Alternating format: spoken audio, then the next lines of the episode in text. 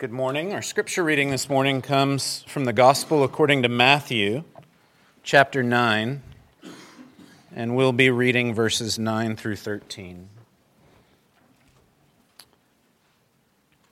Matthew 9, beginning in verse 9. As Jesus passed on from there, he saw a man called Matthew sitting at the tax booth, and he said to him, Follow me. And he rose and followed him. And as Jesus reclined at table in the house, behold, many tax collectors and sinners came and were reclining with Jesus and his disciples. And when the Pharisees saw this, they said to his disciples, Why does your teacher eat with tax collectors and sinners? But when he heard it, he said, Those who are well have no need of a physician but those who are sick. Go and learn what this means. I desire mercy and not sacrifice, for I came not to call the righteous, but sinners. This is the word of the Lord. Thanks be to God. Let's pray. Lord, many of us wonder if we might hear if you would speak, and others of us strut as though we need no instruction. And so we thank you, O Lord of heaven and earth, that to the sinner and the Pharisee alike, you hear and you speak a word, and you long to give us life. And so we pray this day, Lord, that the words of my mouth and the meditations of all our hearts may be acceptable to you, O Lord, our rock and our redeemer. Amen. You can be seated. Perhaps you've heard of that great gospel hymn. It's tough to trace back, it's so well known and yet difficult to locate originally. We think it probably was first sung in the year 1873. It's celebrated in both white and black churches in this land, which was quite something in the 1870s. And perhaps you've heard it in more recent decades. Give me that old time religion. Give me that old time religion. Give me that old time religion. It's good enough for me. Why? Why is it good enough? It doesn't say much, does it? It doesn't expound and clarify and specify and define precisely what's so good. In fact, it seems that it celebrates the familiar, the known, that which is common, that which is experienced perhaps for a very long time. And I think that commends a lot of why we oftentimes are drawn to traditions because they are comfortable. I'm a big fan of tradition, and one of my great jobs as a teacher is to serve, as I tell students, as a medium, trying to connect them with traditions of the dead that they need to learn from and be challenged by. But I'm alert to the fact that today we can oftentimes fall into the rut of leaning on tradition simply because it's familiar. And that's nothing new about today. As we read the Bible, we can find Jesus castigating those around him, oftentimes religious leaders like the Pharisees, who we learn of in this passage for celebrating traditions that enable them to go on cruise control. And as we look at this passage this morning, I, I hope not that it will burst the seams and explode your expectations about the value of traditions, but rather that it will reshape and reframe what you think tradition is for. That good tradition, biblical scriptural traditions, are meant not to make our lives comfortable but to constantly unsettle us with the grace of God, the grace that always longs to transform us more and more. And I think as we look through the two movements of this passage, we will see that Jesus is pointing us to an old religion that leads us to ever new experiences of grace. And that that's as true for women and men in the 21st century as it was for these Jews and Gentiles of the first century. So let's follow the passage and see ways in which Jesus is going to break the rules of religion and recast our vision for the newness of grace. And we begin in verse 9. We see the, the first scene of this short passage. Jesus is passing on and he sees a man called Matthew sitting at the tax booth. And he says to him, Follow me. And Matthew rose and followed him. This is the rare occurrence where the author of this gospel account is named and is involved in the story. The evangelists tend not to write themselves in very much. And it's not for nothing that of the small details we learn of Matthew, they are not necessarily commendable. Matthew is there, and he's a tax collector.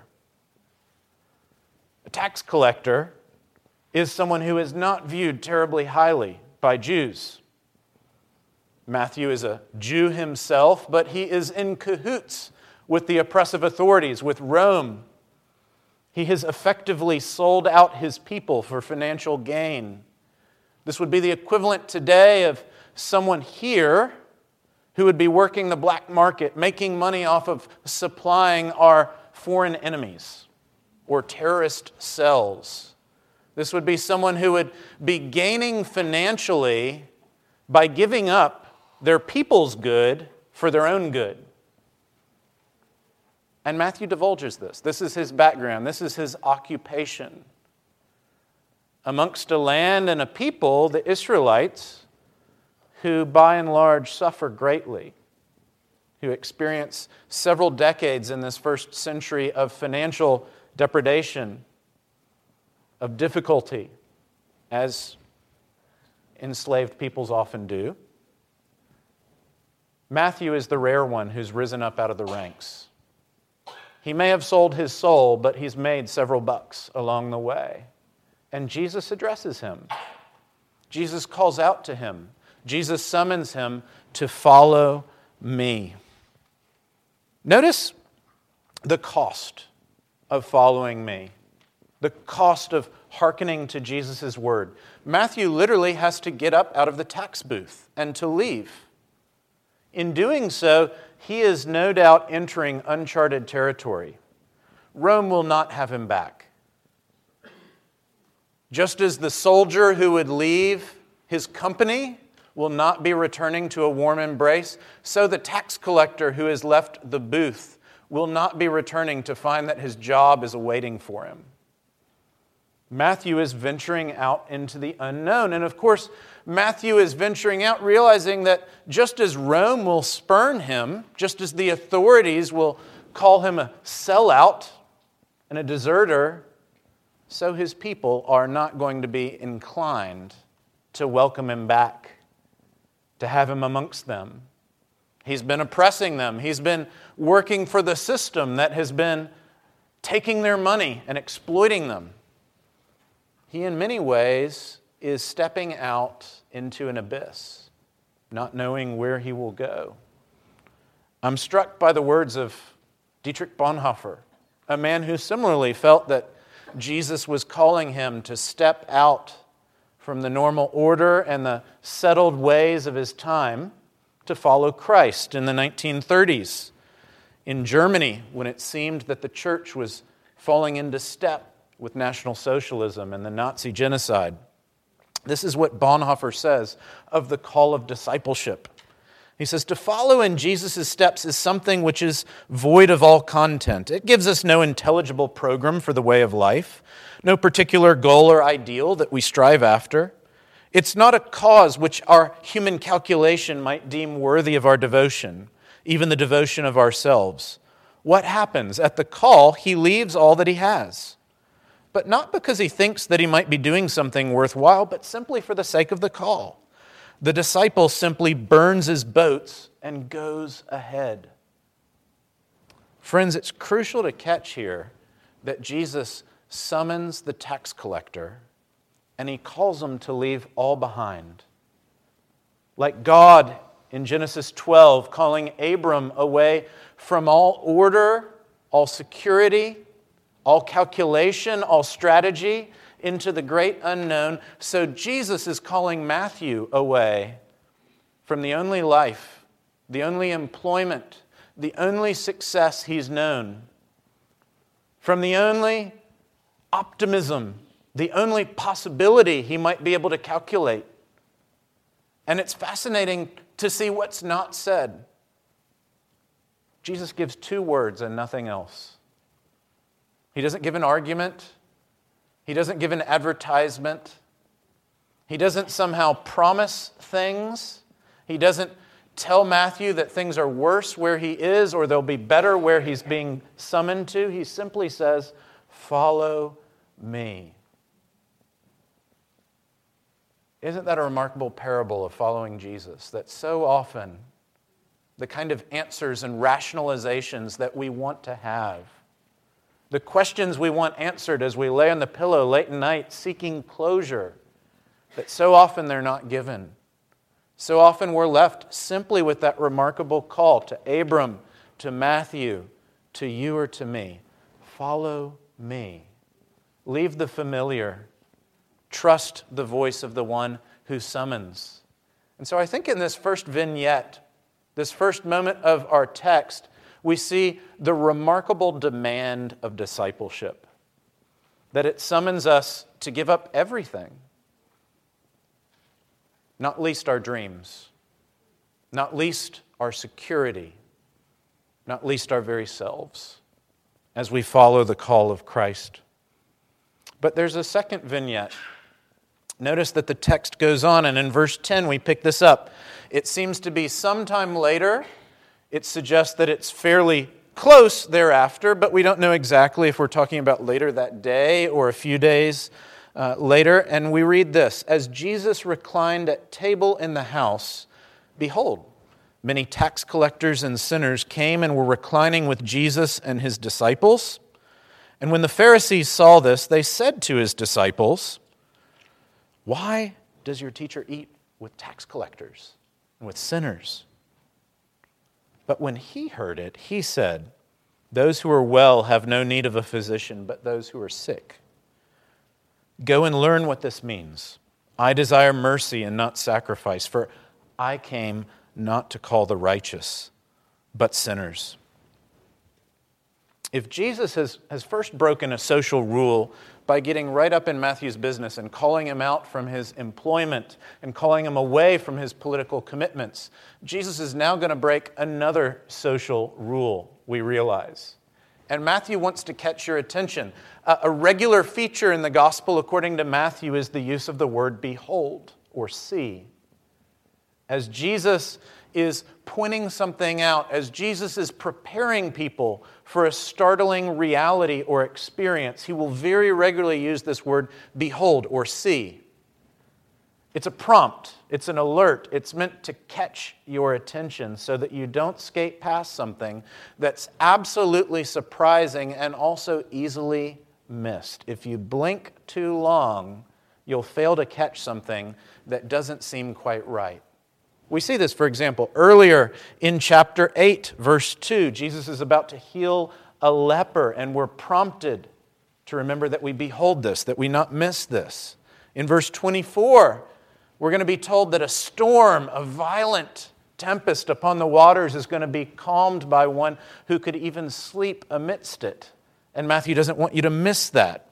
In verse 29, we're told that demons and spiritual forces that would seek to oppress and to harm are going to be cast out and commanded by one with the very authority of God. And Jesus doesn't want you to miss that. We could go on. For instance, in chapter 12, verse 46, Jesus is going to subtly redefine our priorities of relationships, redefining the family most intimately as the church community. Who are my mothers and brothers?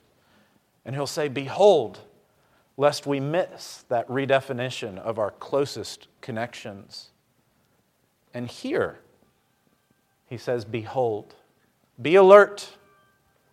Don't fall into cruise control, but catch the oddity of sinners coming to a rabbi. Now, I can tell you, I'm no rabbi. I don't have uh, some of the accoutrement of a, a rabbi. I perhaps appear a bit more common in the day to day, but I can tell you uh, just this past week that when people find out that you're a religious teacher, they tend to relate slightly differently to you. I was in a doctor's office just a week ago getting some tests done, and coming out of that and waking up, I was uh, addressed by a nurse who was very kind and amongst her humor and her welcome to me, she was swearing like a sailor left and right. And then the question came as she was talking about what I was going to go do the rest of the day. I said, Well, I'm going to go back to work. Oh, what do you do? I'm a teacher. You might not want to do that. Where do you teach? I teach at a seminary. yeah. And there was no more cursing after that. right? People treat religious authority figures differently at least when they don't know them well. The sinner, the tax collector, is not typically found going to the rabbi's house for dinner. And that's what we find in verse 10 that Jesus is there for dinner, and notice how it's put tax collectors and sinners are coming to him. He's not somehow commanding them against their will, he's not somehow ushering them in. They are drawn to him apparently, the way in which he has called Matthew to newness of life has gotten out. The way in which he has addressed this scandalous sinner, this man who would sell out his own people to build up his own 401k. The way that he has called him to newness of life has trickled down, and his former colleagues now want a piece of the action. And so other tax collectors are coming and other sinners, this broader word meant to suggest people who would be viewed as outside the bounds of civil society. Those people that you wouldn't invite over to your mom's dinner table. They're the ones who are going to come and seek out the presence of Jesus and to dine with him. And this is no small thing. It's one thing to talk, it's another thing to be friendly, it's a far greater thing to sit and to recline at table with someone to show that kind of hospitality and intimacy to them. And that's what we see here that Jesus is actually welcoming those who would be on the fringe. In his recent book, How to Think, Alan Jacobs gives us a term to define this group of people. They may vary in terms of what puts them there. Perhaps it's their economic status, perhaps it's their educational level, perhaps it's their religious background, per, perhaps it's their political party and affiliation. But he talks about how all of us are drawn to live in respect to what he calls a repugnant cultural other. There is some group of people who we write off as being outside the fold, being the enemy, perhaps being the one to blame, being the great worry and fear. And in this day and age, for the Jew, the tax collector and the sinner have got to be prime examples of that repugnant cultural other, of someone who just doesn't fit, of someone who is breaking the expectations of social grace and custom, of someone who's not behaving according to the mores of their community, who's not exemplifying the excellencies of their city of someone who's not following the rules of their religion in this case. And Jesus is receiving the repugnant cultural other. Jesus is welcoming them. I think of the story, perhaps some of you have read the novels of Toni Morrison, the great Pulitzer Prize winning author. And in her first novel, The Bluest Eye, she tells this tragic story of a small black girl named Pecola Breedlove, who's abused by her father, who's ignored, therefore, by her mother, and finally, who's ostracized by the small town and community.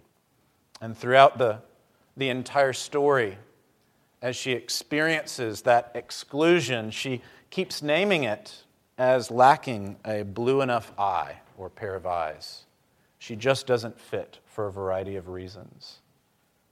She just doesn't fit their expectations. she's the one Jesus is welcoming in, the person who is cast out. She's the one who's being beckoned into his presence. And, friends, I, I think we've got to acknowledge that as we experience grace, as we experience the call of Jesus, we see that Jesus challenges our assumptions about being in and being out. As Morrison goes on to describe that story of Pecola, she speaks in the voice of the town at the end. And this is what they say in how they've treated this little girl. They say, All of our waste which we dumped on her and which she absorbed, all our beauty which was hers first and she gave to us, all of us, all who knew her, felt so wholesome after we cleaned ourselves on her. We were so beautiful when we stood astride her ugliness. Her simplicity decorated us. Her guilt sanctified us. Her pain made us glow with health. Her awkwardness made us think we had a sense of humor. Her inarticulateness made us believe we were eloquent. Her poverty kept us generous. Even her waking dreams we used to silence our own nightmares. And she led us, and thereby deserved our contempt. We honed our egos on her, patted our characters with her frailty, and yawned in the fantasy of our strength. And it's here that we see Jesus challenge the Pharisees. As the tax collectors and the sinners are coming in, the religious leaders, the Pharisees, say, What is this? Why is this rabbi welcoming the sinner, the ostracized one, the repugnant cultural other into his presence? And notice how Jesus responds. Notice how he addresses that question. First of all, though they don't raise it directly to him, he is the one who responds. He doesn't avoid it. He doesn't treat their pompous strutting, their arrogant smugness as being beyond address or challenge or even change. And so he speaks to them. And notice what he says. He says, first of all, the well don't need the physician, only the sick. And you think that perhaps he's affirming their sense that they're okay, but then he drops in the second line, of course. And he says, You need to go and learn. And he quotes from Hosea 6, where it says that God desires mercy, not sacrifice. He's telling those who are professional scholars of that Old Testament text that they need to go learn what that Old Testament text says. It's one of the most quoted Old Testament passages in the entire book of Matthew. And it's worth catching something of the broader context. This is what we read beginning in verse 4 of Hosea 6. What shall I do with you, O Judah? Your love is like a morning cloud, like the dew that goes early away. Therefore, I've hewn them by the prophets, I've slain them by the words of my mouth, and my judgment goes forth as the light. For I desire steadfast love and not sacrifice, the knowledge of God rather than burnt offerings. Hosea is not castigating them for falsely thinking that liturgy and sacrifice and worship matter. He's castigating them for being like the morning dew. I've experienced it just in the past few days a thick fog that settles in such that driving to work, people can hardly see but 10 or 20 feet in front of their car. A thick fog that seems to settle over the city and yet what? An hour later is gone. That's what's wrong with Israel, with Judah. It's not that they've completely spurned the Lord, it's that they show love, and it's love that doesn't last. It's not steadfast love. They show love that is vanity, that is a vapor, that's there for a moment and then dissipates and is gone, completely insubstantial. They're interested in the glitz and the glamour, but not in the substance of the real thing faithfulness before God. They're not consistent. They're not whole. They don't bear integrity. Their lives are parceled out. They're not bound and woven together. We see this in the way they treat others. others who need the same love that they say they celebrate coming from God. I'm reminded of what C.S. Lewis said in an essay called The Inner Ring. Some of you have read it, and others of you have not. I'd invite you all to read it at some point. You can Google your way to it online. Uh, it's a remarkable di- little essay where he talks about a, a common struggle we all feel in different ways. He, he puts it this way He says, One of the most dominant elements is the desire to be inside what he calls the local ring and the terror of being left outside. It may be that little social circle of friends that you long to be with. It, it may be folks who've grown up in town or have been here for a few years, and, and you, the snowbird, or you, the new transplant, just don't feel like you're connected to yet. Or maybe those folks who all went to that school or all participated in that kind of profession. It may be those folks who got married and you didn't, or had children and you didn't. We long to be in some inner ring and to to find connection there, and we fear being cast out. We fear being less involved, less connected than others. And Lewis goes on to say that even when the ring is a good thing, like being members of a church, like participating in an activity that's meant to honor God and bless one another, it can lead us to do weird and harmful things. He says this of all passions, the passion for the inner ring is most skillful in making a man who's not yet a very bad man do very bad things. And isn't that the story of the Pharisees here? That they who purport to love the God of mercy and grace, the God who raised Israel from the dead, would long for people who need to be raised from the dead to be cast out from his presence. That they who claim to be those who sing of God's amazing grace would, in such a graceless manner, desire to wall off and to push out the very ones who need that grace the most. Jesus uses the image, of course, of the physician, the sick and the healthy. Can you imagine the absurdity if every patient who had been brought to wholeness and to health by a, a given general practitioner or surgeon, if they were to go in and sort of host a, a sit in in the doctor's office and they were to lock the door and they were to refuse to let any ill persons in, that would strike you as strange, as odd, as counterintuitive, as missing the boat. And Jesus means to challenge the way that religion can so often go this way, tradition can so often go this way. The Pharisee in each of us can be smug and satisfied. And Jesus calls us to a deeper tradition, to what the scriptures of the Old Testament actually teach that God desires steadfast love and mercy. God desires the knowledge of God. He is not simply satisfied with sacrifice he is not simply sat- satisfied with burnt offerings, he wants wholeness, he wants integrity. He wants a life that in every facet is a following of Jesus. Because, yes, admittedly, when you let the tax collectors and the sinners in, life can get interesting and colorful. Life can get surprising, and you don't know quite how it's all going to work out. That's the worry, of course, in keeping sinners out, that you you want things to be orderly, you want things to be predictable. And when you go to the emergency room, you find life is anything but predictable. It's anything but clean and orderly.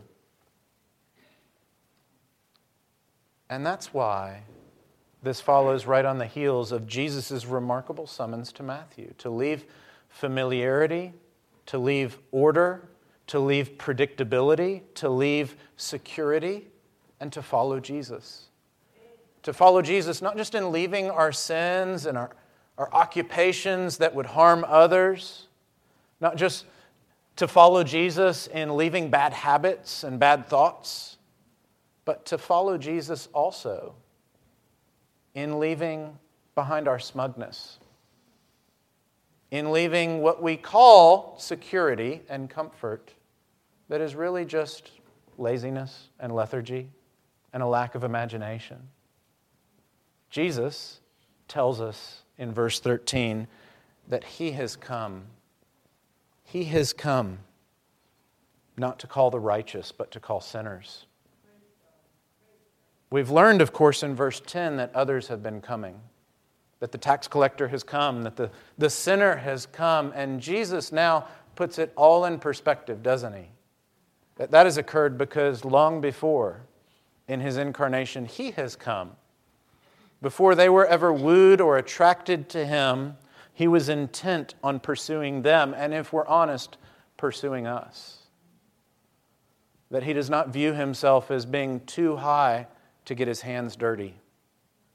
That he does not view himself as being too godly, but that he could experience the grotesque and the gruesome. That he doesn't view himself as being so holy that he can't come down and actually experience the brutal death that he will experience upon the cross. No, his holiness is shown not only in his being transcendent and different, his being pure, his being light itself, but also in his pursuing us in our darkness, in his coming near us. Notice that Jesus identifies the Pharisee with Israel, adulterous Israel. Israel who took a good vow, Israel who had a good start, who had a happy honeymoon, and then who repeatedly left her husband. She would come back.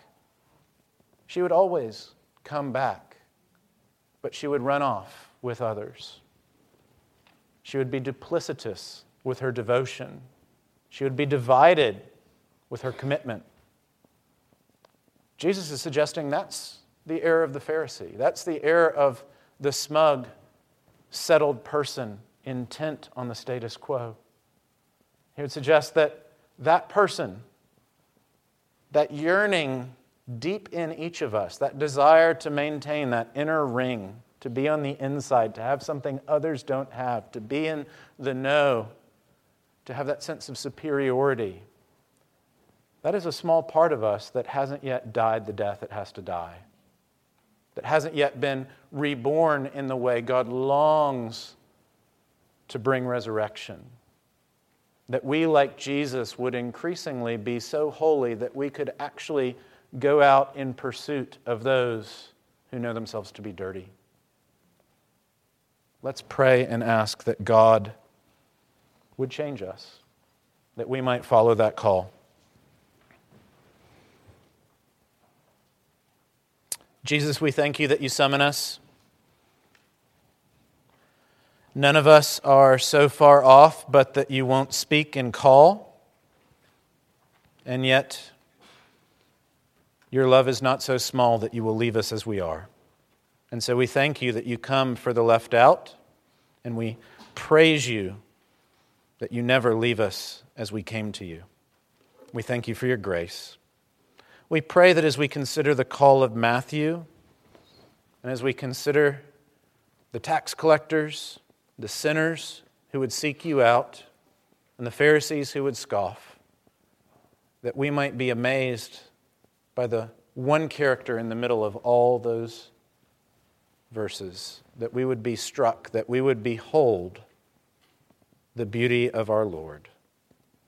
Jesus, who's come from on high and who's entered the valley of the shadow of death, and who seeks out the sick and the lost and the dead that he might bring life.